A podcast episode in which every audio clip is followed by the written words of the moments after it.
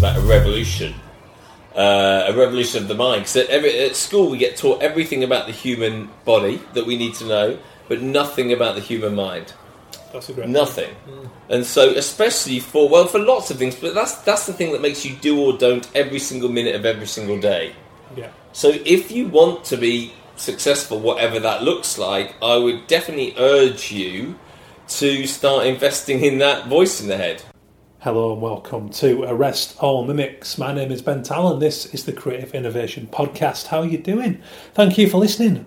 Cheers. Appreciate it. Um, the weather this week is noisy school kids because they're going on in the background of my episode today with Kevin House talking about managing in a voice. So, what's going on? I hope you're well. I hope you're staying creative. I hope you're up to something exciting managing that inner voice of yours because it's constant, isn't it? For anyone who's freelance or just got one of those artistically inclined minds, I don't think there's that much explanation needed beyond that title, is there? I don't think so. I've spent 10 years wrestling with this brain and then, God, the 24 years before that or whatever it was. Um, it's constant. I think we have brains, like I've said many times on the show, we have brains that see the world in layers. So we're, we're subject to the good days, the bad days, the, the bad weeks, the bad months, the good months, the good years. It's it's kind of this never ending up and down roller coaster cycle that I think a lot of us are on. Um, we're going to get deep into that today, but first, quickly, I've got to thank the sponsors of the show who keep this thing free. IllustrationWeb.com, fantastic illustration agency supporting a lot of people in the industry uh, representing loads of illustrators, uh, uh, animators, gift makers, large scale mural artists, lettering specialists, fashion illustrators.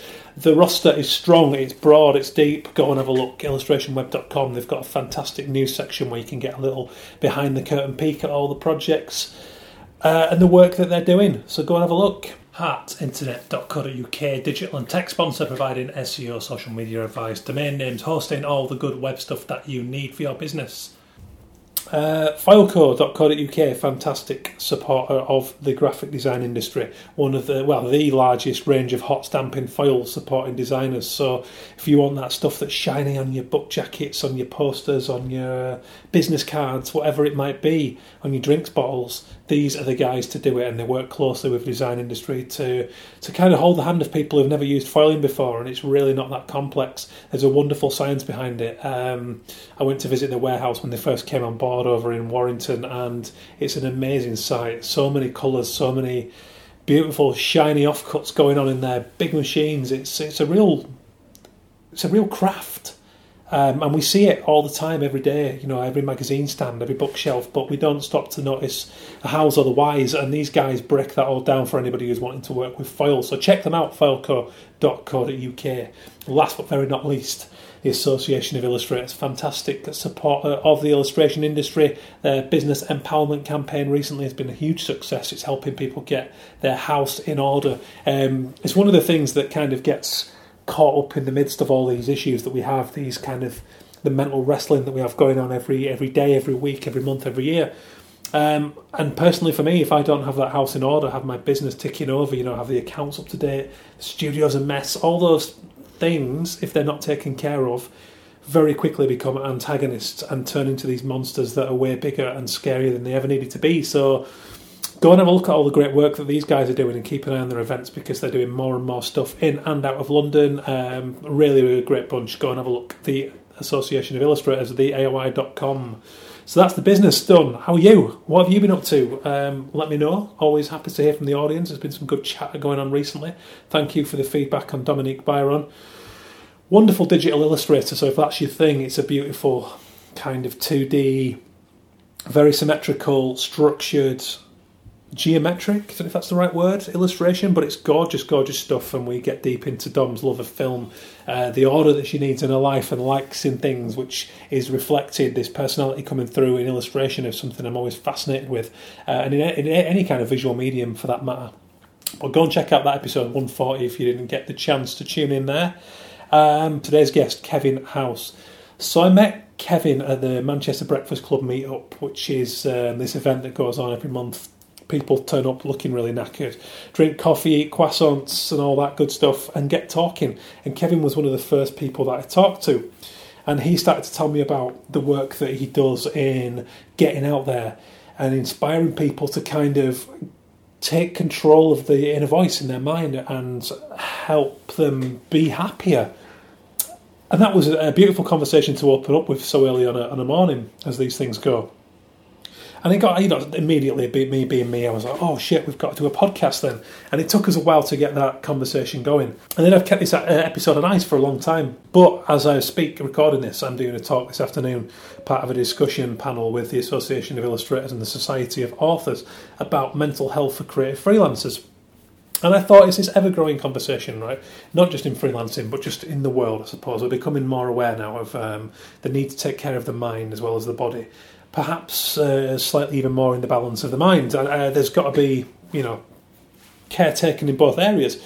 But Kevin is a guy who articulates this stuff. He talks about this stuff for a living, uh, and he does it way better than I ever could. Kev is a keynote speaker, inspiring children and adults uh, through workshops, through one to ones, to control and manage their own minds, develop self awareness. Uh, he's got quite the story which he's going to share with us about overcoming type 2 diabetes and, uh, you know, being quite overweight and, and, and kind of turning his life around with a story that led him to 2007 New York City Marathon, which is quite a surprise for those who know him. So I wanted to meet him and find out exactly what was going on. And he's a wonderful fellow. He he's not. There's no kind of, as he puts it, there's no rah rah going on. It's it's very realistic. It's very down to earth, helping people to take charge of that voice in the back of the mind that we all have that tends to run away with itself, that amplifies the negatives, that tends to shoulder barge the positives off the path, if you know what I mean.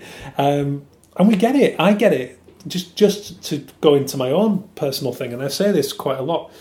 I haven't if you're looking at mental health as this extreme thing of depression and, and suicidal thoughts, I would say that I haven't ever been there. But where I am is this middle ground, this grey area where I think a lot of us exist. And we don't tend to recognise it as mental health because it's not the sharp end of it. But personally, like I said at the top of the show, I have this introspective brain, um, a mind that I can't walk past an interestingly shaped brick on a wall without stopping to take a picture.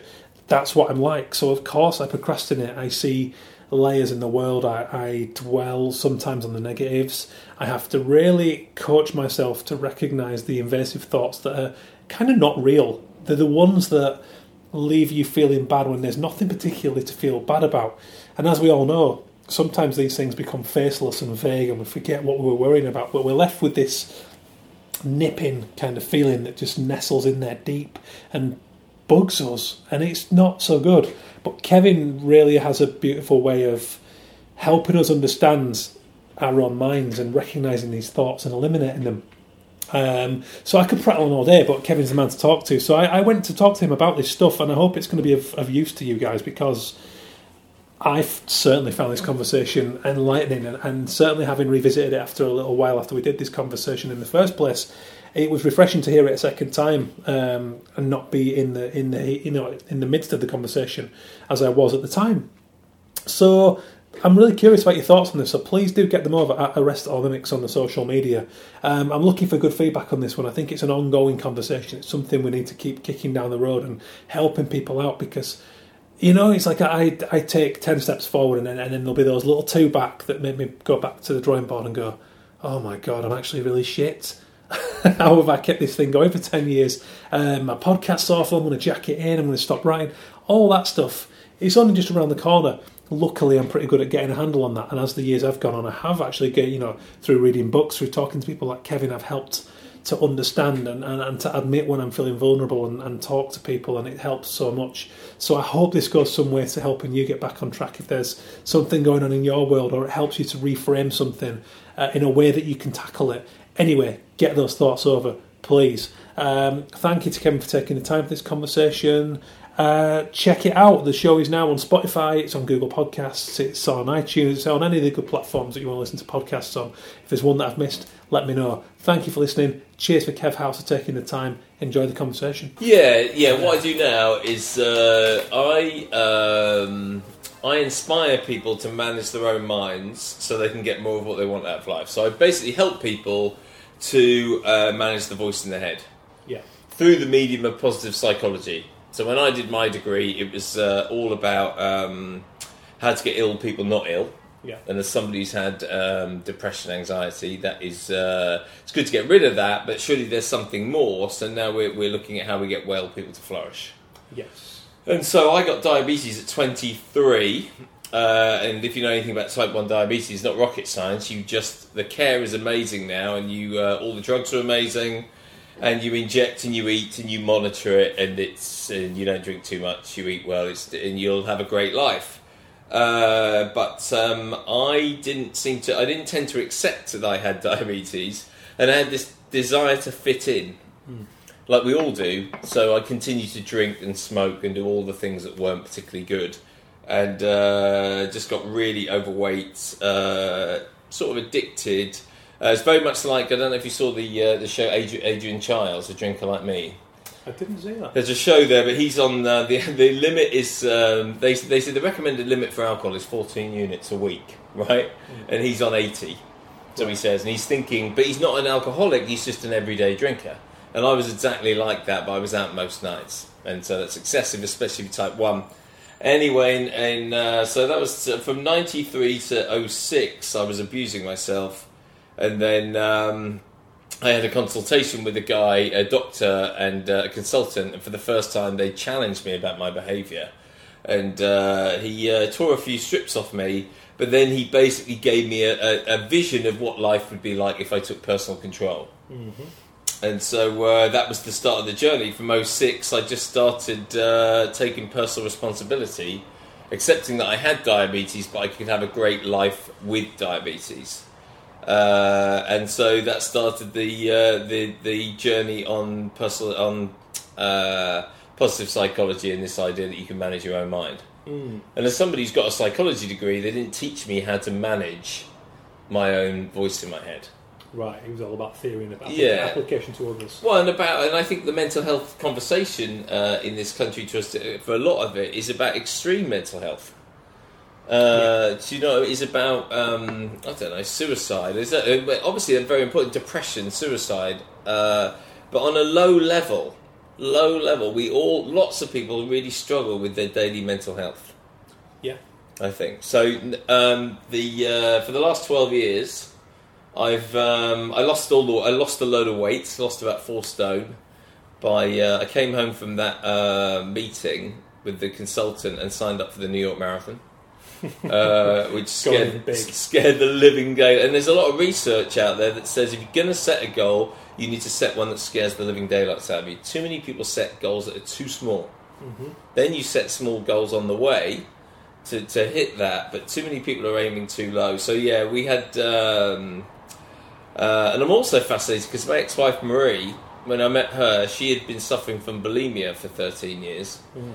and so uh, we got well together. So she signed up for the marathon too, and we, over a, a period of time, we. Uh, Got ourselves well mentally and physically, and then uh, in November of 2007 we ran 26.2 Yeah.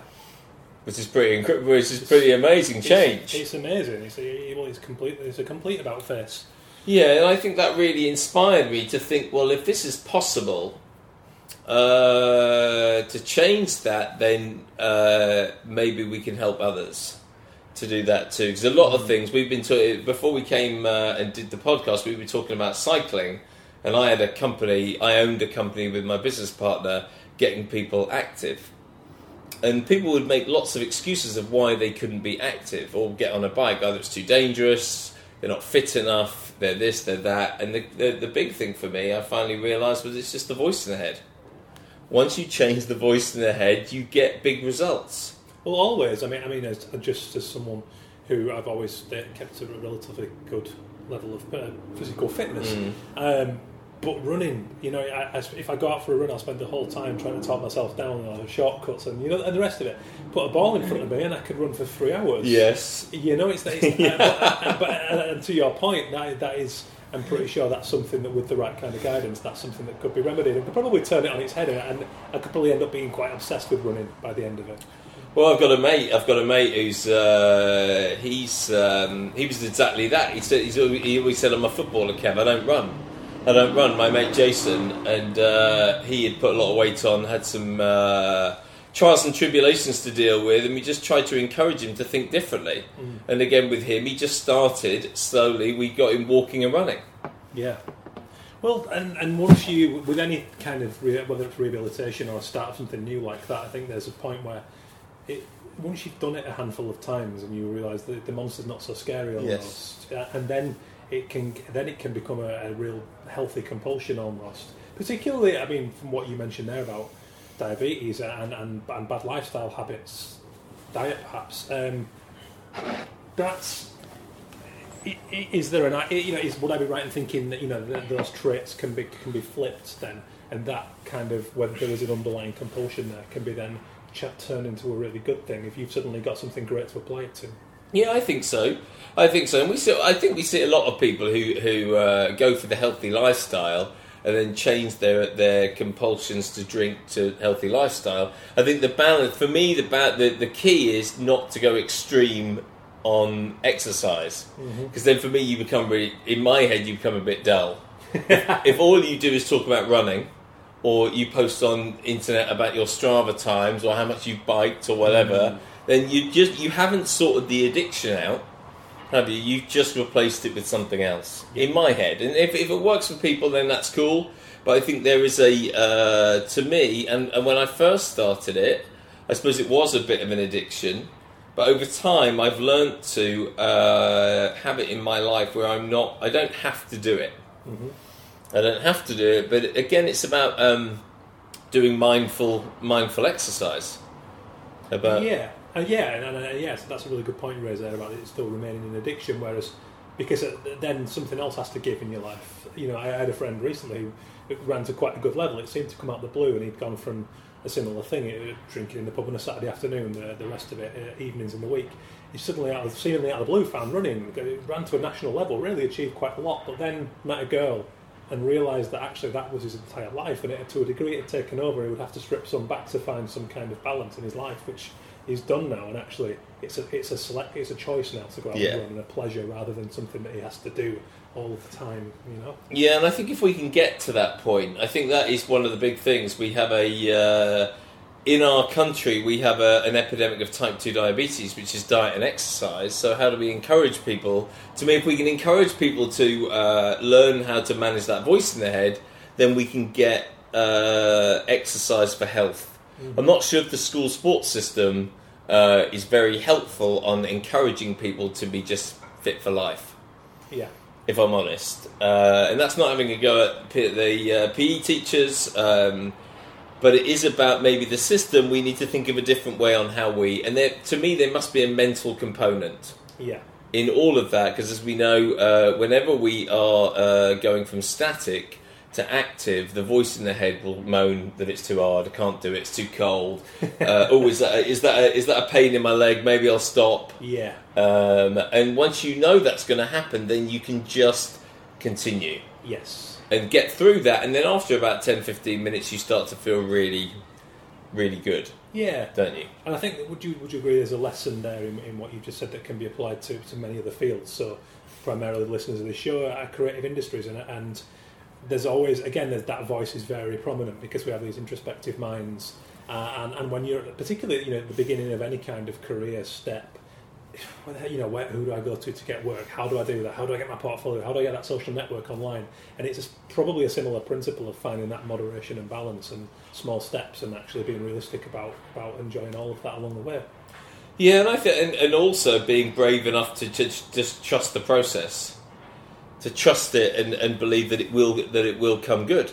Yeah. So you have to take a little bit of a leap of faith, and when we're uh, uh, both self-employed, I think, and that's one of the one of the key things when you work on your own is to uh, is good inner voice management yeah because some days are good and some days are rubbish and then knowing when you need to go and maybe go for a run or in, in my book and the stuff that i've seen is that uh, creativity comes from unconscious so you can't just switch it on and switch it off yes can you And the crux, uh, I think the crux of the issue for a lot of people, and they spend years, and I did for a long time, struggle, where you're working against the very nature of creativity, which doesn't adhere to you, to what you want. It doesn't. It's not what you want it to be. It's a byproduct of, as you say, the unconscious and the, the world that, around you, what you're feeding into your head.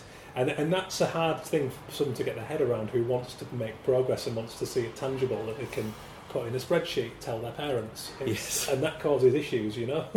Yeah, and I've worked with people before. My ex-business partner, uh, very good at uh, spreadsheets, for example, or, or the very rational stuff, but but didn't quite understand creativity. So I was allegedly the creative one, but wanted it when he wanted it. yeah. But that does, creativity doesn't work like that. No. And people will tell you that they need they you have to be very patient with it, don't you? You have to find your own your own style. But I'm as an ex primary school teacher, I am also fascinated with the fact that we don't teach the creative process. Mhm. So we set activities up to be creative, and uh, if people can't be creative on that particular day, some of the kids will say, "Well, I'm just not creative." Yes. I'm just not arty. I can't do this, can't do that. Uh, this is not for me. And I'm sure there are self-employed people out there that question their ability at the start, especially at the start when they, they just can't seem to do it, yes. or they get a block, or whatever whatever that may be. But that is about um, for me. I've had to learn that because lots of people. Uh, maybe bosses I've had in the past, or lecturers, or whatever, like to tell you how they do it and they want you to do it how they do it. Yeah.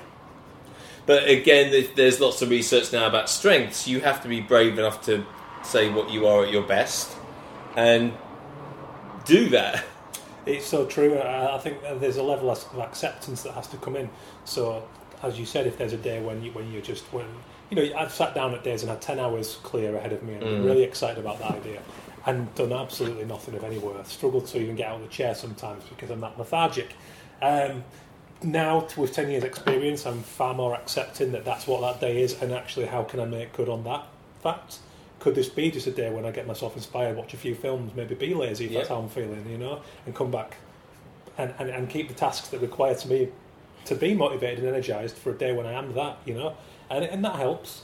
That helps for certain, but but there's always, like you say, there's that guilt. It's that questioning of ability because you're feeling shit on one day, and we all do it, and we're all guilty because we've got those brains. But so, in terms of your role, is this is this something that you encounter, and is something that you you help people with? Yeah, I think. Yeah, I think uh, I've had to learn. I was always. I uh, ever since uh, I can remember, uh, especially in my teaching career, I was hi- I was highly creative with, within the classroom, but a bit all over. I would be deemed as all, a bit all over the place because I wasn't uh, structured. Yeah, So I didn't do it like everybody else did. Did. So you'd be told that you need to do it a different way. We do it like this here. yeah, And uh, despite me getting uh, really amazing results with the kids, and uh, the key to teaching to me in any university, high school, primary school, is the role of the teacher is to inspire people to do, yeah, to be their best selves. So it's all about relationships. It's about uh, creativity. It's about motivation. It's uh, you, you, what, you can't they, is that you can't teach them anything unless they want to be taught. yeah, Can they? So you're, that's your skill. So for me, it was about finding different ways to do that. Um, and so what I've learned through this in the last four or five years is to be brave enough to say what I want. So um, at the moment, I have clients who uh, I'm uh, preparing presentations for, but they lots of clients want slides prior to the. Um, to my presentation, and uh, I've learned to say no, you ca- that you can't have them because they, they won't be ready yeah, until they're ready, and that's usually uh, maybe twelve hours before I speak. So I've just done some work with a client, um, uh, and it was pretty hard. I really I was having a really tough time because it was. Uh, it was only 15 minutes they wanted me to speak for, and I was just trying to get their message across of what they wanted, and it just wasn't coming. So you just have to sit with it. I don't know if you like that with you. That, that's what we were maybe talking about. Is that you have to just accept that this isn't coming yet, yes, and the more you try to force it, that doesn't work. Mm. But you keep you keep uh, messing around with a few ideas. I was kept writing lots of words down that I'd hear about what they were talking about, and then you have to trust it that it's going to come because it has done in the past. So you have to maybe look back in the library of your uh, performance yeah, to trust that you are good at what you do because the, 'cause the inner voice will always tell you that you're no good. of course, You're no good. You're going to fail. They're all going to laugh at you. Who do you think you are? Um, and so uh, I had to trust the process, and then it came to me. I'd sat, um, I'd sat with a client all afternoon, nothing, and then I went back to the hotel room. I'd had some dinner, and then all of a sudden it, it pops up. There's great value in that piece of advice I hear a lot, which is because you go for a walk, and it, it's it's not literal, but the, but the idea is Yeah. is that I, I did it recently. I was in Beijing for the first time doing some work, and and I just I said to myself, look, I'm not gonna I'm not I'm gonna avoid the tendency to go back to the hotel and write. I've got this Mm. idea, and I'm loving writing at the minute, and I wanted to go and do it. And I thought, no, leave leave it be. Leave, have this time, wander around, just take it all in, switch off. Oh my god, the amount of ideas that started to come in that day because I just let my, allowed my brain to be blank and it was processing things in its own time. And as you say, it's that's not it's not on a tangible timeline. So I think. Well, I think this is one of the problems of busyness disease, isn't it? That we're welded Yes. to busyness, and we have to be busy all the while, and so people find it very difficult to just sit and do nothing. yeah, absolutely nothing, and that's a real skill. I've had to learn that. Funnily enough, divorce taught me. Divorce taught me that, where you're used to having people around you all the while, but then I had to relearn. For the first year, it was pretty brutal, and then after a while, you get you teach yourself to be calm just with you. yeah, I don't know how many uh, how many people can. Uh, I think lots of people find that difficult just to be with them yeah, in the in the work that we're doing with people, they, they often talk that they, they just can't be on their own, sit still. They have to go and clean the car. They have to go and do the cleaning at home. They have to go and speak to somebody, phone somebody up, text Yeah. somebody. yeah. It's that constant seeking of purpose or, or engagement, isn't it? Well, just to be busy, just to have the brain, because the brain is just looking for stimulation constantly. Dopamine monkey.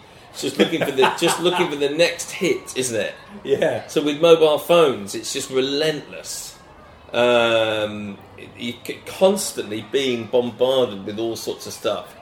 So one of the I think one of the big things for me is uh, my best ideas. I think have come when I'm not thinking about it.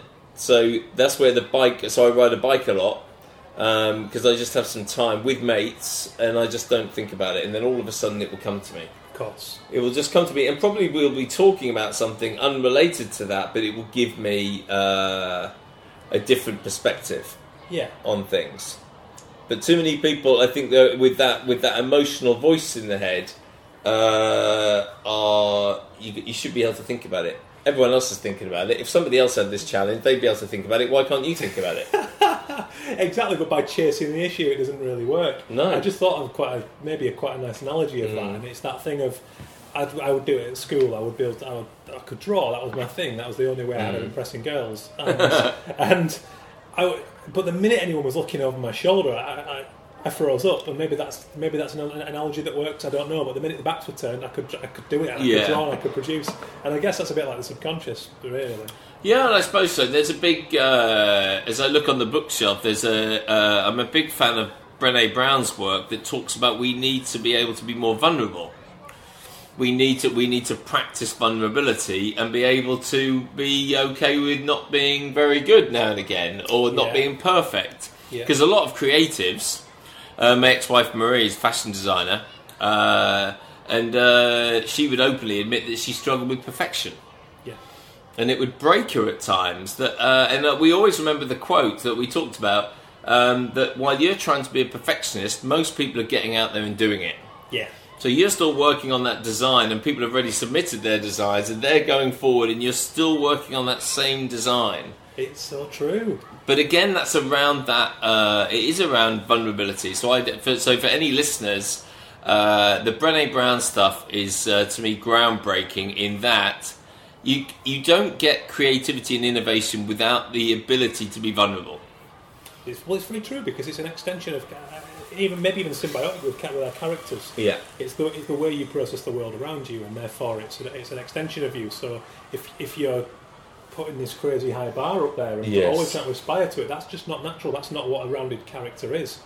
There's another book that I started recently, very recently called The Subtle Art of Not Giving a Fuck, and it's, Oh, it's, yeah. it's very good. And it's very, very similar to what you've explained there, the Yeah. groundwork, and, it, and it's accepting that maybe we're not perfect, and that's fine. And, it, and, and it's talking about um, you know, why should you try to aspire to that? Because it's damaging. uh, Whereas actually, if you admit that you know the things you're not very good at, it's, that's that's all right. That's that's fine as well. And he refers to Charles Bukowski as a, a, a real favourite writer of mine, as Mm. someone who was he was the ultimate down and out. You know, he, he was a lifelong alcoholic. He was very happy with the fact he was a low life, and that's what he wrote about, and that's what made him unique, and that's why he sold millions of books. Whether that's good, healthy for him, probably not. He probably wasn't a happy person, but um, you know, you don't have to go to that extreme with it. But there is something about just you know, like you said, switching off, admitting, being being all right with having a lazy day, whatever it might be. Um, Well, I think we're, we're hard. Uh, Brené Brown talks about we're hardwired for connection, so we're hardwired to fit in. yeah, So that's where we, we're welded, and we can't be vulnerable because we think we're going to be uh, uh, segregated. We're not going to be good enough, and so we have an epidemic of, and especially in the creative world, I'm sure about being good, about not being good enough. yeah, So you're constantly thinking that work's not good enough. That's the that, this isn't good enough. I'm not good enough. Whatever. And so she talked a lot about how that's welded into. Uh, I always I, I always thought that shame was this big thing that you've done something really horrible, but for, in her definition, it's just fear of disconnection. mm, It's just fear of not being good enough. that's And so we do lots of things to, to stop us from being disconnected. yeah. So It's very true. It's very true, and, and, the, and the amount of students I'll encounter if I ever do a lecture, I always hang around and Mm. look, look at the work and try and help with portfolios. And I come away feeling jealous and, and quite inspired. But, Yeah. but to convey that to a person who's at the start of where I, you know, getting to where I'm at with ten years' experience, there's no way you can, you can, short, short of downloading that into their minds. yes, There's no way they have to go through the same realizations and experience to reach a point where you think, well, fuck it, it's all right not to be not to be great, or, or, or, just to be different, to be me, you know. And I think that would be uh, a big leap. Would be uh, I, was- I was talking earlier in the week at a conference about a revolution, uh, a revolution of the mind. Because at, at school we get taught everything about the human body that we need to know, but nothing about the human mind. That's a great. Nothing. Mm. And so, especially for well, for lots of things, but that's that's the thing that makes you do or don't every single minute of every single day. Yeah, So if you want to be successful, whatever that looks like, I would definitely urge you to start investing in that voice in the head. yeah, Because we're now at a point where there's lots of stuff out there, accessible stuff, uh, that is written in a way that people can uh, access. yeah, And so it's up to you whether you think that. I think there's lots of people who say it's a load of old hogwash, it doesn't work. This whole personal development stuff. And I think some of the early guys that came out, maybe from the States, made it a bit rah rah. Hmm. Uh, and there are still some people who make it rah rah that I, I don't subscribe to. yeah. However, um, I work with a guy, he's got the only PhD, I think, the only guy with a PhD in happiness, the psychology of happiness. So he's Dr. Happy, Andy Cope. Doctor But Happy, like Doctor that. Happy, but we always talk about this isn't about this isn't about jazz hands No, of course. Because people hate those people that are too happy. You just want to hit them with a stick, don't you? Because they're too, they're too happy. Yeah, And but what is it? So we we in his research he talked about these people. Uh, there are some people that are their best selves on a consistent basis, and I would say to you, what does the world look like, sound like, feel like?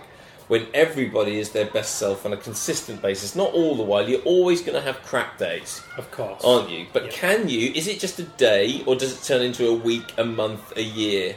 yeah. But those two percenters, what we call two percenters, because there was only two percent um, of the population that he surveyed doing it, they're the guys that know what they are at their best. yeah, So, how many of us, and how many of us listening to this podcast, know have done any work to think about what are we at? We are, what are we at our best, and how can we recreate that, even on the rubbish day? So, when you've got to go for an interview, you've got a big pitch to make, you've got to get something in, uh, you or, or when you can't be creative. So, Yeah. how do you turn that round? And if you if you haven't really done any work on that, I would urge you to go and have a little bit of a look. it's very, very interesting. And isn't surely isn't isn't happy? You know, like you say, when you say ha- happiness, there's a certain group of people that's backs will go up, and as you say, for those reasons, because some of it's a bit rah rah. But to me, happiness is is is acceptance, contentment, Yeah. being being, and as you say, you know, even on a shit day, accepting that that's what it is and making the best of it. Yeah, I think it's about self awareness. Yeah, If you live in Manchester, let's face it, I've only been here a year now, and uh, we are basking in sunshine today But there's a good chance in the next month it is going to be tipping down here, and it will ti- it will rain for the next what two or three months Probably. probably. And so lots of people that Andy would call mood hoovers just get into that miserableness. They'll just moan and groan about it. Yeah. And they'll spread their miserableness to everybody else who wants to, well, who, who will listen. Yeah. But what we know is that good mood spreads and bad mood spreads. Yeah. Well, it, it, it does. It does. And I think, you know, I, I think well, the mistakes, and this isn't just creative industries, this is just people starting at the beginning of any Mm. kind of career, but there's always that focus on this perceived success or, or the award or the, whatever that might Yeah. be. But surely you're likelier to achieve those very things if you concentrate on the belonging, the happiness, the the, the, the excitement. And the, I always associate creativity with, creativity with magic when the thing feels alive, Yes. when you Yeah, yeah. and the and the creator feels alive. Surely, if we get to that place and we're doing that relatively often or as best we can when we can, that the rest is likely to follow as a byproduct because it's yours and it's unique. That's the way I see it. Yeah, and it's very and I, and it's very hard to control that feeling, isn't it, about how you get there? But I think you, about you get to that really amazing place. But all the research now coming out of positive psychology that says, uh, what about if it's not that I will be happy when? Have you ever said that to yourself? I'll be happy when I get the deadline. I'll be happy when I get the pay rise. I'll be happy when I get the big house, hmm. the big car, the new job, etc. Which we, we have a lot of people doing. What about if it's the people that are happy now that are more successful? Hmm. So they start with happiness and they enjoy the journey. Happy schools get better. Happier schools get better grades. Happy families stay together. Happy companies make more money. Yeah, Happy creatives are more creative. yeah, And I think that's a, that's a that's a totally different way of looking at stuff because our school system teaches kids to say, "I will be happy when." Well, yeah, it does, yeah, and, and society in general, uh, you know, as you say, I think so, so, many yeah. people are, so many people are compromising right now and, and the immediate future Yeah. with this something on the horizon that might not even be there when you get there. And I was thinking on the bike ride today, it's everywhere, isn't it? Where they say, and uh, where they say, uh, if you buy this product, this will enhance your life. Well, that's advertising, isn't it? Yes, if you if you drink this, if you eat this, if you do this, whatever, this will enhance your life. Well, you'll feel amazing. But maybe I think, well, for me, since I've taken personal responsibility, personal control, and my happiness is my responsibility, not yes, it can add to my happiness, but I must have. It's the same thing in relationships, isn't it? Where people will say, "Well, I want to be with somebody that makes me happy." Yeah. I would always say, uh, in my head, uh, you need to. It's your responsibility to be happy. I can add to your happiness. Yeah. that sounds a bit rubbish, but you know what I mean. I totally know what you So mean. it's your responsibility to be happy. Yeah, I can add to it, yeah, but yeah, somehow we need to take personal responsibility for that. absolutely. And by being no matter what the thing is, by being happiness and energized and, and open and honest about what you are and comfortable with that, by default, the people that, that, that, might walk into that relationship or that life are going to be are going to be like for like, or you're going to repel the people that, that don't fit in around that, or, or try to drag that back. you know? Yes. Yeah. So I, th- I think that is uh, that that's the big thing for me. I wish I would have. Uh, so somebody who uh, didn't do very well at school and failed everything at school, but then uh, he I retook and then never failed again. It was just a fact that I didn't have uh, enough control of the inner voice. Me too. So- I, I would agree with that actually. Now that you said that today about the inner voice, I was I was completely disenchanted with school. What did it say to? Well, what was your inner voice? Was it a thing of not being good enough? It Or was wasn't. it, uh, it, wasn't that. It, I was predicting good grades, and I always knew that if I applied myself, I could do well with with any, any of the subjects. But to apply, I struggled massively to apply myself because it was just so rigidly taught and so Mm. structured, and even in art and uh, and sport, it was. It was all wrong. No one ever took any time to, to appreciate the, any kid's characters or individuality and, and work with that. English was the one subject I did well and really enjoyed. And why was that? Have you got a favourite teacher? Um, well, the, the teacher was called Mrs. Myers, and, and she were, and actually, I, I told someone recently this on the show, but it's quite not embarrassing. But I wrote at the time it was a sixteen-year-old. I wrote a little thank you letter because Yeah, nice. she was one of the few teachers to actually. She pulled me to one side and she'd taken time to, to see that I was talking too much, making my classmates laugh too much. This wasn't a reflection of an ability, but she put the fear in me and told me I was on course for a D. And then she'd obviously taken a gamble as a teacher that she might demoralise me by doing that. But I think she knew fine well that I had quite a galvanised, Mm. boisterous personality and that I would I would respond and I upped my game, and that's what I did and got a Yeah, B. And yeah. I loved that class. I liked the debate. I liked that we were treated like adults. I liked that we had uh, creativity in the way that we, we went about our writing and reading. Made to feel like an adult and given some room to grow. It's as simple as that, and it, and, and it just it missed it. It's, it baffles me that it's not. That's not right across the education system, you know. Well, and I think just in work as well, because we uh, there's a lot of leadership courses out there that are just utter hogwash.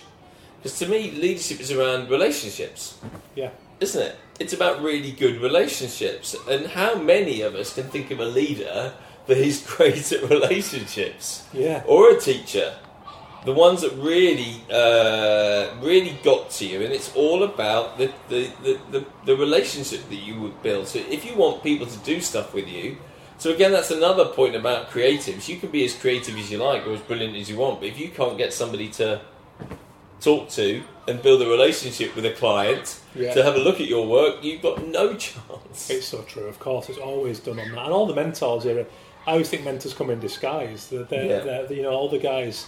They're just other friends like me who you Yeah. meet for a pint or whatever it is, and, and it just so happens that they've got that more experience. They've been willing to impart that upon you, and, and you know, it's, it's and again, it is. It's all about just being able to, to either talk to those people, or be around them. Right? That's, everyone's that. All that's all dependent upon personality and how. Well, I think it is, and I, and I agree with that to a certain extent. But I still think you can learn different skills. Yeah, Uh, one thing, I, obviously, I was a heavy drinker, and uh, now I'm sober. Uh, is that when you go out? Because I always, I always believed I couldn't. I, I, I, if I went out, I had to have a drink, Mm. and that was a massive uh, thing I had to rewire in my head. Um, but I had to just learn new skills, new skills, and I have to. When I go out, and going out later. Uh, everyone will be drinking, leaving uh, retirement do, etc.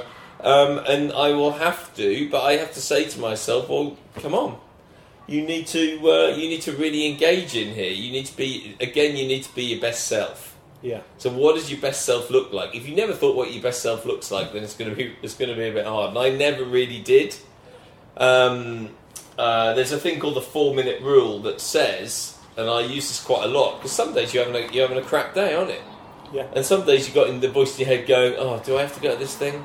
It's just gonna be really crap. It's gonna be loads of people drinking. I don't want to go, but I've got to go. Oh my god!" And then you just go to that in a really bad mood, and you are pretty rubbish. Hmm.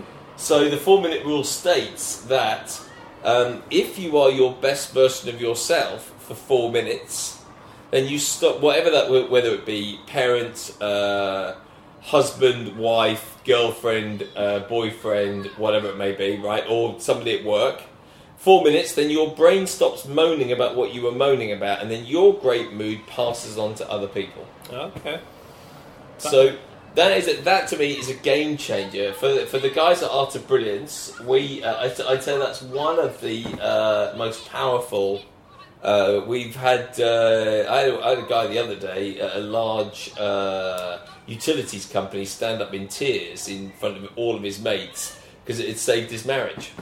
wow, Because people are going home on autopilot yeah, aren't they? We're all guilty of that, aren't we? To a certain extent, where we go home, we do the same thing. We've had a bad day. We dump all of our stuff onto that person yeah, completely. or the kids or whatever, and he just. Uh, what we got him to do was put the uh, the post-it note on his on his visor in his car, four minute rule, and then he'd moan all the way home. And as he went through the drive, he'd look at the four minute rule thing, and then he was he said to himself, "What does best dad, what does best husband do for four minutes?" Mm, So he'd walk through the door, and he'd put his phone away, turn it off. yeah, Because what he was doing was going in, looking at his, just working on his phone, didn't say hello to his wife or his kids, go to his office, work all night, get up the next day, Mm. etc. and that's a very manageable amount of time, isn't it? That's, I guess that's the, the, the, the key because everyone can stop and do that. Four minutes. Yeah, Isn't you know, it? Which is great. Actually, that and that brings brings me on to that. I was I was loving reading your blogs from your from your, your Mm. cycling trip recently, and I mean. That was quite, you know, there was enough adversity in that trip. There's quite a lot of challenges. I mean, Yeah. maybe tell us just a few little points of that, but I think it, it's a, there's a nice parallel there. You must have had to really call upon your what you've learned and, what, and the way you go about Yeah. making the, the best version of you. And I think it's easy. You, my, um, I think this is what I do. Uh, whatever you call it, motivational speaker, whatever. You have to be uh, leading by example. There's nothing worse than somebody telling you what to do but plainly aren't doing it themselves. Yeah. yeah. Are they? So the reason um, last year I cycled down the west coast of America, uh, and this year just uh, the, it's ridden from Maine to North Carolina, and it yeah it tests me. It tests my inner voice. It tests my resolve. It tests me. Um, I push boundaries on my because I have this. I used to be very fearful with diabetes, so I had this inner monologue that said diabetics can't do anything anymore. Your life's over. Uh, you've just got to stay here and, be, and be, have a really safe life. Mm. Uh, but it didn't. It, um, it it challenges everything, and when you're sitting in the comfort of this uh, of the apartment, you, you your head, my head comes up with all sorts of scenarios that I wouldn't be able to deal with. But then when you're out there doing it, the worst things can happen. So I had my passport, credit cards, driver's license stolen. So no, and if you've got no ID in the richest country in the world, or no money, you are a bit screwed. Mm. You would think it'd be the easiest country to get stuff sorted. It's one of it. Well, it's it's really tough. It's really tough, and then but somehow, and yeah, you got friends around you, and I've got friends in the states. I've got friends back here, um, but you have an inner resolve, a calmness. But I don't think I would have had that calmness if I wouldn't have done the work prior to that. Yeah. So it's all accumulation of that because I knew that when it, when say for example, when I lost the uh, the documents, um, that I had I had to, I knew what was going to happen emotionally. That I'd just be really angry or fearful, and then I had to put things in place that would get me through that. Yeah. Do you know what I mean? Um, and I think that was, and what, and if you are okay with that and understand that things will happen, uh, and I also, I, I also, I think it's really important to have a good uh, supportive network. Mm-hmm. So the guy that convinced me to go and ride my bike, uh, my mate Martin, cycles all over the world, and uh, I told him what had happened, and he sent me a very matter of fact seven point email. there was no emotion in it. He basically said, "Don't you dare come back." Yeah. There is no quitting from this. You, you gotta you gotta stick it out. You'll be okay. You got to do it. Da da da da da. And he gave me this seven point plan, which I'm really grateful for. At the time, I think my inner voice was going, "Oh, look at him. That's a bit rude. He didn't say, oh, that's horrible or whatever, did he? He just said da da da da da." But then after, once I got back going, I thought, uh, "Yeah, nice one," because Yeah. that. Uh, and again, um, yeah, there was adversity. Uh, diabetes was amazing because I, I make stories up in my head constantly about how I'm going to die in the middle of nowhere with uh, I don't know no insulin or no sugar or whatever. Irrational totally irrational. Really good care of my diabetes and when you put yourself out there and you risk stuff that's where the magic is. That sounds really corny But it's true, and it strengthens you as a human because you come through that and know that you're you're up to that challenge, and you've just passed that that great test. And, and I also think when you are in the shit, right, you have to be your best version of yourself. Where lots of people aren't. They're very needy, or they're very moany, or they blame everyone else. Once I've learned that when I am my best self and I'm really engaged with the people that I'm speaking to, uh, my best self, amazing things happen. So I'd have people just give me uh, cash because I needed them. I just explained the situation. I was really good, but we built a relationship in a short time. They would help me out. Uh, they'd give me food because because I've never had to beg for food before. Yeah. That's a talk about vulnerability. That's a really hard thing to do. To say I really need your help. I need food to eat to live. Yeah. And you said, I mean, in one of the in, in reference to that incident, you said in, in one of the posts, which I quite liked, um, you'd always been quite. Was it quite fearful Yeah. of, of asking for help? You were, you were, you were, you felt you very weak in asking for help, and I think that's a. a it's, would you say that's a fundamental human trait? I think. a Yeah, I think are- so. Well, so around with vulnerability, we all have our. Uh, uh, through uh, Brené Brown's research, she says that that men and women have different uh, shame triggers of not being good enough. So women's is is doing everything perfectly. Hmm. That's to, to the research, and men's is is weakness. Yeah. So you do everything you can to avoid being weak. Yeah. So you either bully, you lie, you cover up, you do various other things, and we've seen that. You must have worked in workplaces or with bosses or with other people that do that, and we and I've done it myself. I'm sure you have. Yeah. To not, um, but once you can, and that, bloody hell. There are lots of times when I don't do it, but this is obviously a, an ongoing process where I try to be as, as I put myself out there as much as possible. And creatives, that's the nature of creativity. Mm-hmm. There's always going to be people that like it, your work, and there's always going to be people that say oh it's rubbish. gosh, yeah. Oh god, yeah, and- and the vulnerability is huge, in particularly in what in what I do as an, il- as an illustrator. I mean- Yeah. I mean, uh, on days when um, you know, I've, let's say I read a report about global warming and I'm having a massive exi- existential crisis or politics, whatever it might be. Right. I just sometimes have to get that down on paper and start to draw. But actually, those mo- those emo- emotions, whilst you would never consciously seek them, my God, they're, they're rocket fuel Yeah. sometimes for my creativity. You know, and, Yeah. and that's a troubling thing because sometimes it's you know we, we look for safety and comfort when actually for creativity that can be the most damaging thing. It's this weird upside down nature of it. Well, it's interesting. I was watching, I was listening to Marc Riley last night. Uh, he had BC Camplight on. I don't know if you know him. No. But BC Camplight, he's got this new album called Deportation Blues because he tells the story of him being he was he was uh, I think he overstayed his work visa here and he had the Home Office bang on his door and deported him and banned him from this country. Right, Right, okay. American guy. Um, anyway, he said he did his best work. Mark O'Reilly said uh, that this is probably your best piece of work, and and he went on. I think his name's Brian to say that yeah, it, uh, it's probably the darkest but the best piece of work because that really stimulated my creativity. Do you know, and I think that that can that can through adversity, but we are in a system for me, and uh, and I saw it in school that everyone had to uh, succeed without struggle Yeah. and within and in my own life, I think the struggle once once I got control of the voice in the head and I was taught how to do that, then adversity really isn't that bad. No. But it's not. I, I worry for I worry about people just saying, "Well, just uh, just be happy, just get on with it." It's just to me that's not that easy.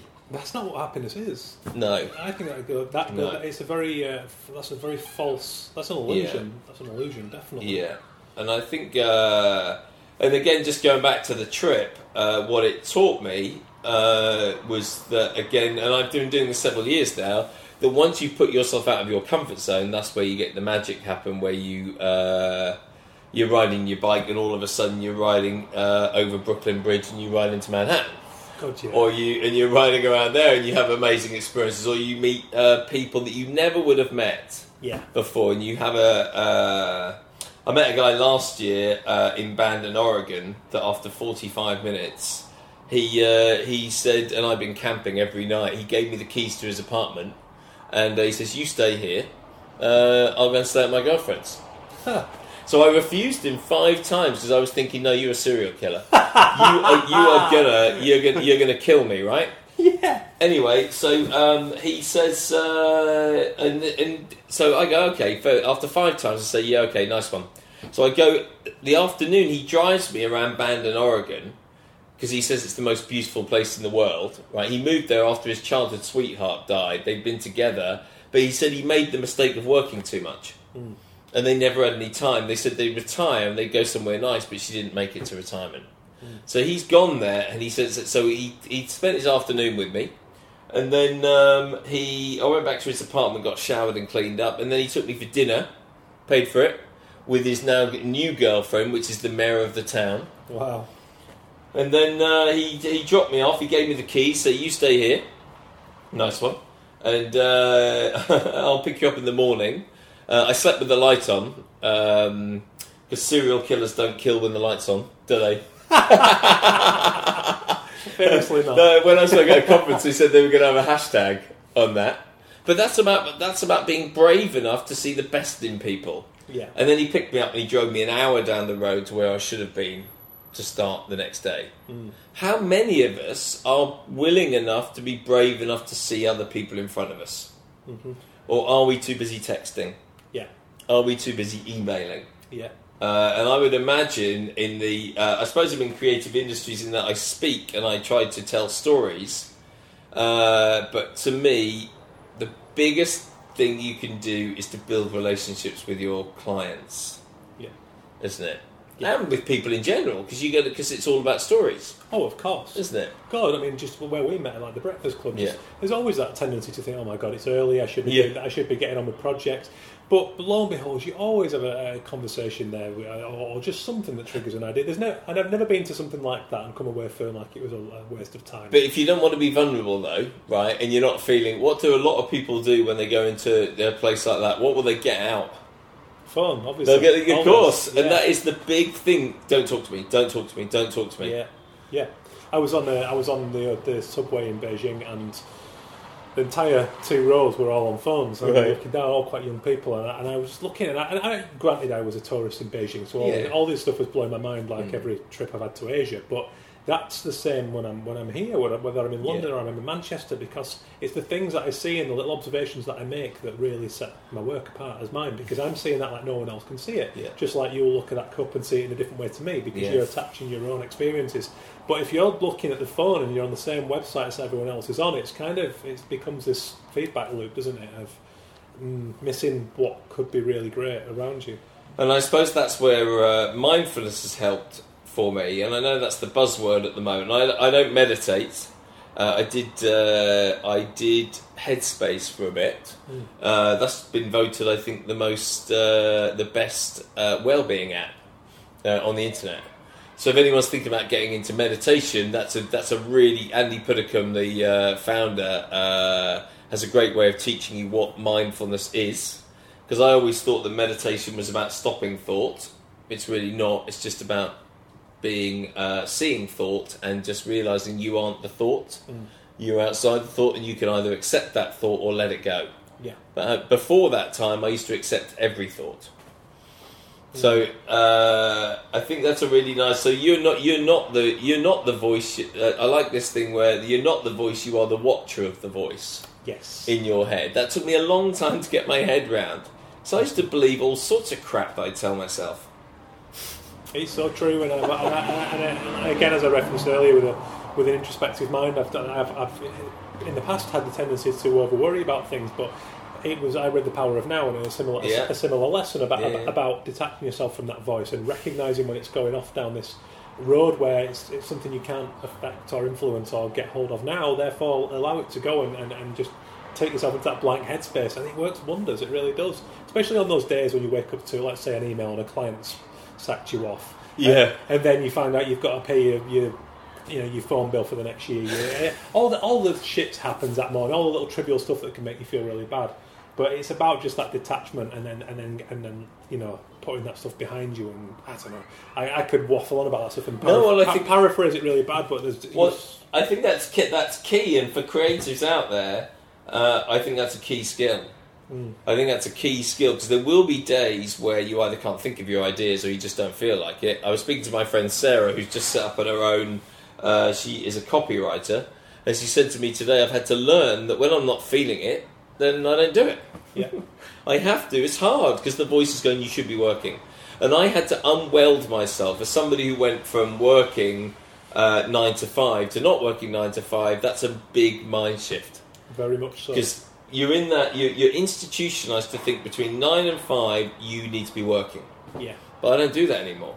no, But it took me a long time. I don't know about you, just, just to say, well, I work. I get, if I if if creativity hits me at ten at night, then I need to get on with it. Oh god, yeah, the amount, especially with I'm finding, especially with writing, because I'm doing writing very much around, around my illustration work Mm. because it's not, it's not, I'm not making money at the minute, Yeah. and I just want to really enjoy it as a hobby. Yeah. But yeah, my god, that is, the evenings, the weirdest times. You know, you wake up at two a.m. with an idea and you've got to That's get it, it. down, and and and that's the thing. Anyway, isn't the nine five thing of like a hangover from the industrial revolution, Yes. which Yeah, which yeah. we're very much emerging from now with technology. We don't need to be sat at the desk nine five anymore, and, and it certainly goes against the nature of creativity. So There's a there's a lovely piece online that I found uh, with Eddie Vedder, the guy from Pearl Jam, yeah, and he says creativity. There's a lovely bit about how they come up with the ideas for the album uh, that they're working on, and he says um, it's like surfing. Sometimes you'll be out on the water and you could be there all day and nothing's happening. It's just calm. There's no waves, etc. But all of a sudden, when the wave comes, you have to drop everything yeah, and you have to get on the wave yeah, and you have to ride it until it ends. yeah. And that that to me is a great summing up of it because because when you get that idea for me, then everything happens. Adrenaline, uh, excitement. Yeah, uh, that's the magic. I yeah, uh, that is. That's when the magic is, and literally magic happens, and that, and, and, and again, that is that feeling and that, and, and being connected with it, and that's that's when you get the best results. And yeah, don't get me wrong, we all have deadlines, and we all have Mm. schedules, all families or other commitments, whatever it is. But Yeah. it's sticking to that principle, but making it work within within you know your life, because that's all you all we have to do, really. You know. And if and if you're with somebody in a relationship or something, it'd be- it's really helpful that they understand that. Oh my god, it's, it's crucial. Otherwise, it, yeah, otherwise it just doesn't work, does it? my god, the amount of times Laura's walked in on me and I'll be balancing the phone and all the time I take a weird picture in the corner of the room. So, what are you? And she, she barely even questions it anymore. She'll, she'll generally know which weird thing it's come from, which project Yeah. or which in joke, you know? That's it, isn't it? Yeah. That's it. But I think that's important. And, and if or even if you're in a creative agency, and I'm sure lots of these guys are doing this now, in that you you have to think about people's strengths. Yeah. So I think that's that's a, uh, an area that we do a lot of work around. It's about getting people to think about what they are at their best. So my, I have three things, uh, which are focus, creativity, and energy. They're the three things. When I'm at my best, then I will be in those. So before I speak uh, on a morning, then I have ways of getting into those three bits. Yeah. And if you don't know what you are at your best, then how on earth are you going to be at your best? Yeah. And sport is getting a lot of stuff from sport now. The elite sports people, they uh, know the ones that perform time in time, week in week out, how to get to their best selves. Yeah. If it's football at three o'clock on a Saturday afternoon, Yeah. and they go through a routine, a process on how to get there. So if it's possible for them, why isn't it possible for the student Yeah. who's in school, the worker, the who, wh- whenever you want to be at your best, surely you can go through that process. Yeah, oh, it's true, and I have this. But it's the same thing. Mechanisms like it'll be if I'm about to get drawing and I have to get messy, and it's uh, you know I make sure I've got the right environment for that. Mm-hmm. If if I feel better having a cup of tea to my right, then that's a good thing. If I need to clear my peripheral vision so that I'm not discombobulated, that's Yeah. another thing. Soundtrack. Uh, you know, no, all those things. Uh, it's that's just my personal way of doing it. But I think we all it's so important to know, as you say, how to get there. And I think it's important to say this is how I do it, and I don't give a toss what you like. Yeah. And, but you're not telling me.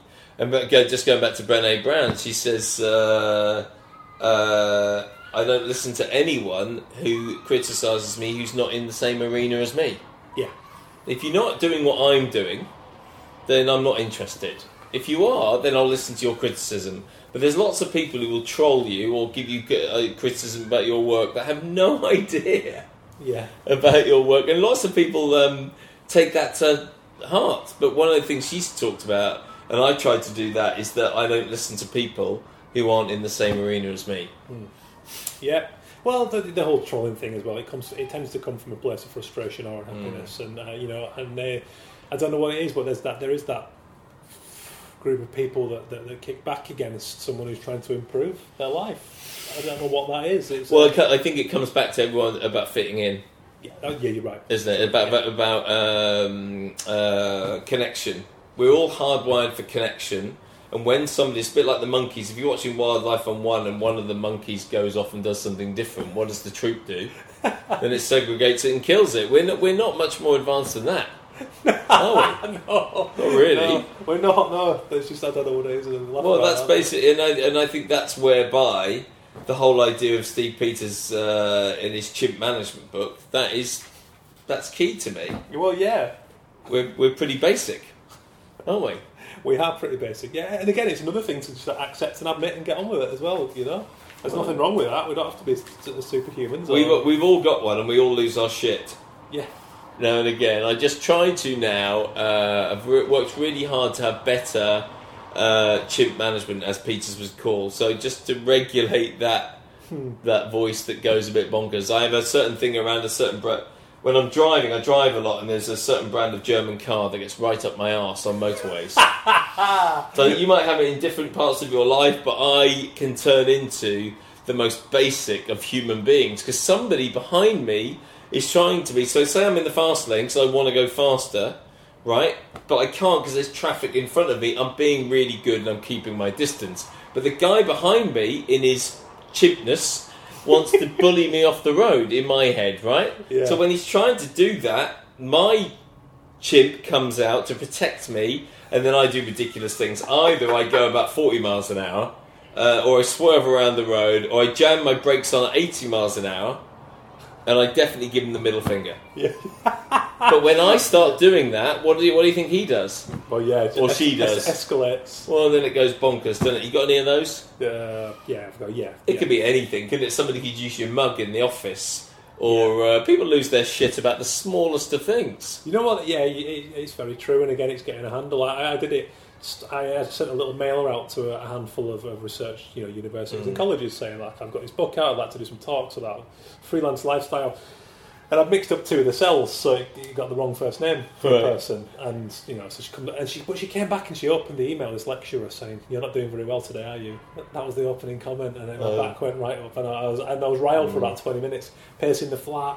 Why would you talk to someone like that? It was a, it was an accident. Yeah, okay, I got your name wrong, but and um, I, then I, Laura got home, and I start, started to see the funny side, and I, and having having gone through all the possible responses, at which point was going to be, "Is everything all right at home?" I thought there's nothing to gain here by going back in full steam, so I just went back in. I was very nice and said apologies for that. Very nice. Dropped the thing, didn't contact her again, and thought there's obviously that, that's probably coming from a place of anger or frustration, and therefore I, I, I'm just going to try and move forward. And I did. I got past it. I saw the funny side of it. But as you said, as, as what you said, my chimpness was, was, was through the roof for 20 Well, minutes. And that's it. And if you know that's going to happen, so going back to America, uh, geesh, that was on a daily basis, chimps out. Yeah. For lots of different things. If it's a hill, it's 90 degrees, there's a hill.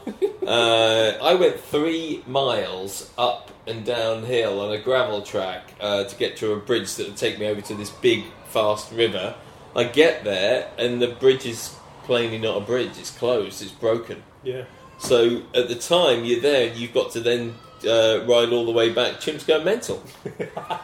So what do you do? It wants to throw the bike in the river. It just wants to say, "Not this. I'm not doing it." Yeah. But um, and I'm fascinated now too around elite sport, for example, whereby the best players have great chimp management. So Roger Federer in, in tennis, uh, and I imagine the creatives too. They've understood how to um, how to manage that. That's a yeah. You're completely right. I, I was I, I got to interview uh, John McGuinness, who's like, I, I might be wrong, but I think he's the, the best, or at least won the most world championships in time trial racing. Oh wow! And this came about because I, I did a mural of him in Morecambe. They did a, a, a street art regeneration Yeah, to celebrate. You know, he was a local champion. Right? Yeah. Absolutely, he's just so passive, down to earth, very Yeah. calm guy. And he was telling me that at the time he'd been doing these kind of uh, experiments with uh, Apple, and they'd and they'd, you know they'd fit him up with all the equipment to monitor the heart rate and other Right. things. And he'd broken numerous speed records Mhm. in the sport. And he said uh, the, the difference, there's that shade of difference which made him a multi-time world champion was his ability to stay completely tranquil and calm at high speeds during his. And it was only a fraction of a second, or Yeah. however they measure it, it was a slight fraction less, more even than his competitors, and that was the, the big the big key difference. So I guess that, that resonates with what you said. Well, and so if it's good enough for them, this is what I'm really uh, fascinated in. Why isn't it good enough for the uh, for the eight year old, or for the guy who's going to the office every day, or the guy that's got to make a big speech, or the or the nurses, or the doctors, or the patients, or yeah, I, I just don't get that. Why is it that the only it's only being used on the elite?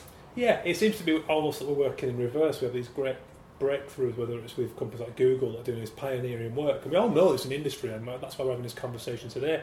And like you say, yeah, at the formative stages when it should be taught, it's completely completely lacking, and it's just uh, it's very very bizarre. Yeah, and I think uh, things like uh, uh, I saw Gareth Malone talking about once the uh, the guy who does the stuff on the telly about choirs. Right, he's probably got a better title than that, but I can't think what it is. but his his stuff is all around getting them to believe in themselves. Yeah, So the, he he was saying it's a real. You see lots of people on these things like uh, Pop Idol or these talent shows where have massive uh, confidence but no competence yeah, right? Confidence, competence. But that the that so that's that's not great, is it? You're really overconfident about your abilities because really you're quite shit, Yeah. right? But the problem is where you get people who are highly competent but no confidence. You must have met them in uh, your creative oh career god, all over the place. where you see these people, they have so much ability, but the mind, they haven't got control of the mind, so they talk themselves out of, uh, and to me, the bravest thing I think I've had to do, and I have to do all the while, is just put myself out there. Because there's always a risk of people not liking it. Oh But, God, but most of the time they do, yeah. don't they? If you are, if you have, if you have uh, competence. Yeah, and, you- and you clearly do, and you're authentic, and you've got this. Uh, you know, you have had an experience of where you, you had to do it. You had to get a control of your mind and, and, and you know Yeah. o- overcome your own challenges, which you've done to great effect. But how do we? And I think that is going forward. That'll be a real legacy, or a start of a legacy. If uh, and the stuff that you're doing around in colleges is that we try to inspire creatives or whoever to start on that journey to start understanding themselves more. Yeah, yeah, Uh, yeah. Because ultimately, that that is what what is that's what the creativity is built on is character and personality. But if you don't have any faith in that or understanding of it, or have, can't admit to things, or you know, it, Yeah. then it's very difficult to, to, to find your path and channel your creativity. Yeah, and I think I, I found it difficult when I first started. I was welded to feedback, Mm-hmm. so the session would only be good if somebody said it was good. Yeah. Have you got that? Do you get that? Yeah. oh My God, work yeah. is only valid if somebody says it's valid. Now, that's hard to get away from because obviously you want to please, and lots of us are people pleasers, me included. So you want somebody to say, yeah, that's brilliant. So Yeah. I couldn't truly celebrate a brilliant session until I got that first email saying, oh, thank you, Kev, that was a great session today, well done. so all the drive home, I'm battering myself saying, you should have done this, you should have done this, why didn't you do this? You said you were going to do this, but you didn't until the first email comes in, and then I go, "Oh yeah, brilliant! Well, I was really good today." it's so true. Yeah, yeah. Again, again, yeah. The validation thing. but I've had to learn. I've had to through things like Brené Brown's work and, and chimp management. I've had. To, I've learned that that's normal, totally understandable to let that crap go. Oh God, yeah, completely. And it's okay to feel that way as well. And but again, Yeah. again, it's it's recognizing that the voice is doing that, and it's not Yeah. it's not necessarily the the right way to do it. You know, it's uh, yeah. I mean, if, I- if I did, if I wasn't clumsy, if I was, if I wasn't, um, if my common sense wasn't wasn't awful. Um, there's no way my style would be what it'd be, and, and, That's and it. making money as an illustrator, you know. And because I found that connection and thought, okay, that's a good thing then in what I'm doing. Therefore, I'm winning, so it's fine. I don't think I've met many educators though are who are vulnerable enough to allow their students to be themselves. If Yeah. if that makes sense. That's true. Because when you're teaching, when you're teaching, uh, I think there's a lot of prescription, and there are not like I'm not saying everyone does this, but in my experience, there are a lot there are many educators that are overplanned. yeah. There's no leeway for any sort of thing, and that might be the system, and they might be told that they have to do this, but it has to go down this path. There can't be any. You can't do it your way because you have to do it this way. Yeah. And for creatives, that must be really difficult. Oh, it really is because again, it all comes down to that. Like I said to you earlier about the, the teacher that that took a risk in Mm. putting a rocket Yeah. on my ass. Where and I had that another instance in college with a teacher who again, you know, gave me an absolute dressing down, um, and that was how they broke my, my the safety in my drawing and, and set Mhm. me on the path to what I do now. Um, but I know for a fact that that teacher was good enough to then go to a really quiet student and, and, and Yeah. go with a completely different approach to, to take into account who they are, what they do, and give them the freedom to, to, to find their way on, on the course curriculum as well. So yeah, you're right. It's, it's, we could do more more of that, I think. Well, I think great leaders are. Uh, it's not in a textbook. It's not in a folder. It's not on a leadership course necessarily. They are. They're good. They're good human beings, and great leaders, for example, can lead themselves really well. Yeah. Uh, and I think, and that's where also we need uh, in institutions or schools, we need uh, more educators that are more self-aware Pretty much so. not to get lambasted by uh, the educational community, but I think that is because kids do what adults do. Yeah, they do. They do. And at the minute, I, I really think that there's uh, not to go too deep down that road again, but it's um, so much red tape and so much paperwork for both kids and teachers that there's not a lot of room for them to find the time to do that, and that's really sad.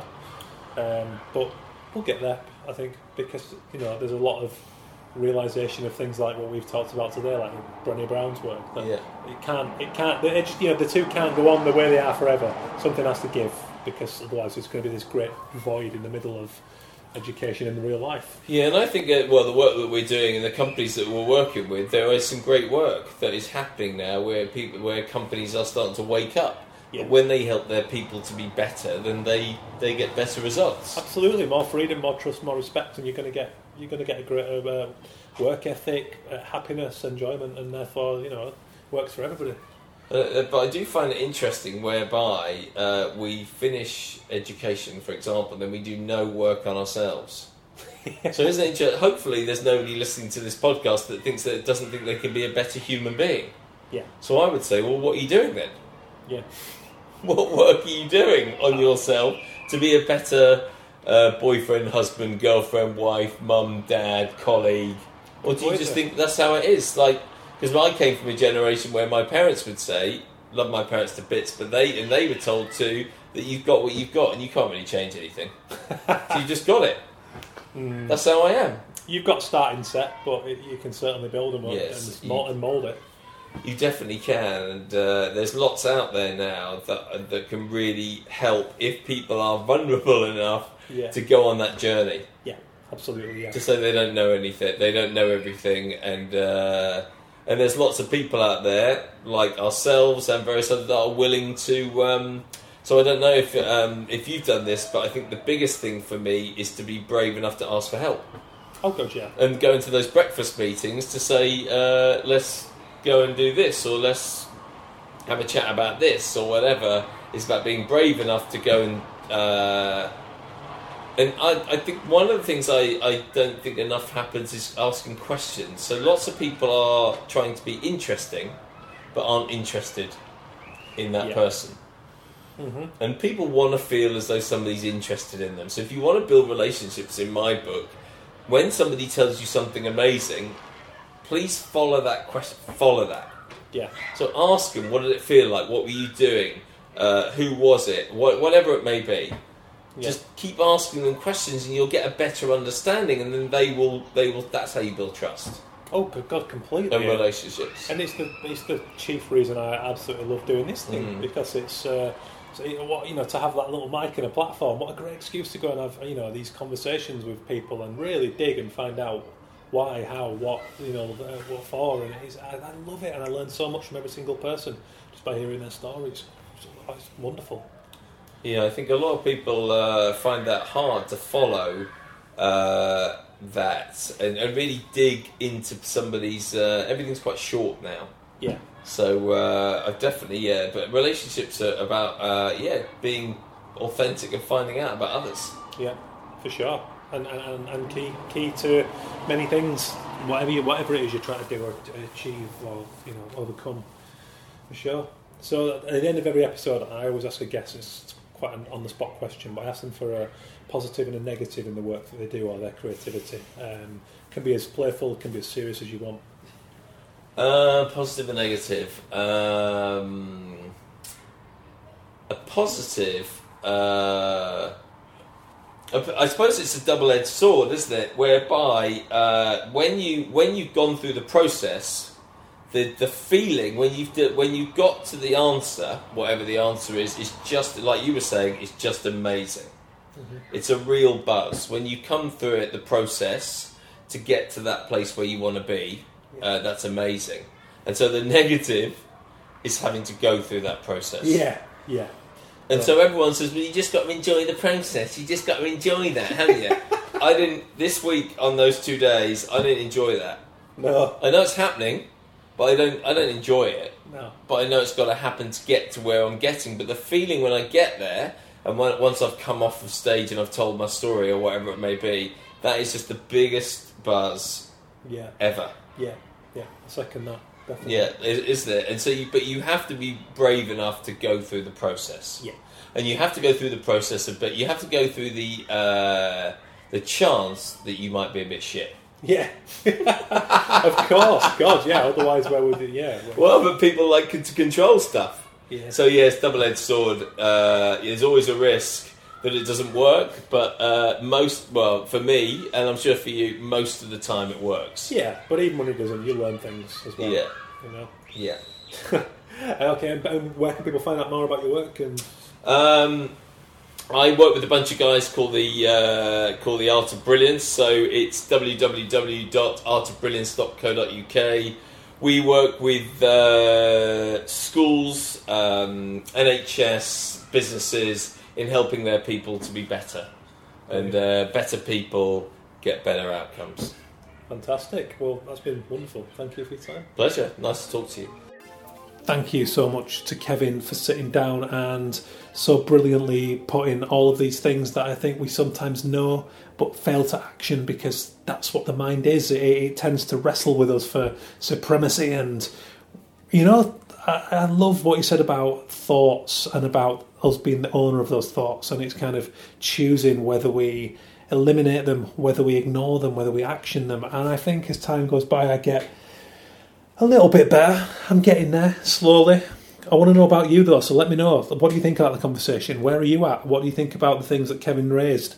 Um, I'm interested about your methods of eliminating the negativity uh, and giving more ground to the positivity for it to breed. So let me know, please, at Arrest All Mimics on social. Get in touch directly, hello at bentallon.com if you want to do it that way. Uh, so a few great episodes coming up. We've got Carmen Masson from Playground talking a whole lot of topics, but uh, getting creative in large scale spaces and, and, fresh ideas and versatility of themes on that episode coming up. Um, who else have we got going on? We've got The On Kitchen coming up when we're talking about self promotion. Uh, lots more to come where that came from. So thank you for listening. Thank you to the wonderful sponsors who keep the show free every week. Illustrationweb.com, heartinternet.co.uk, foilco.co.uk and the AOI.com, the Association of Illustrators. Keep an eye on all the great work they're doing with their business empowerment campaign.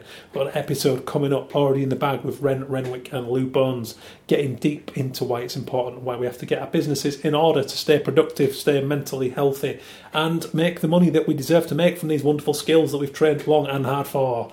I think that's all I've got to say for today. But thank you for listening as ever.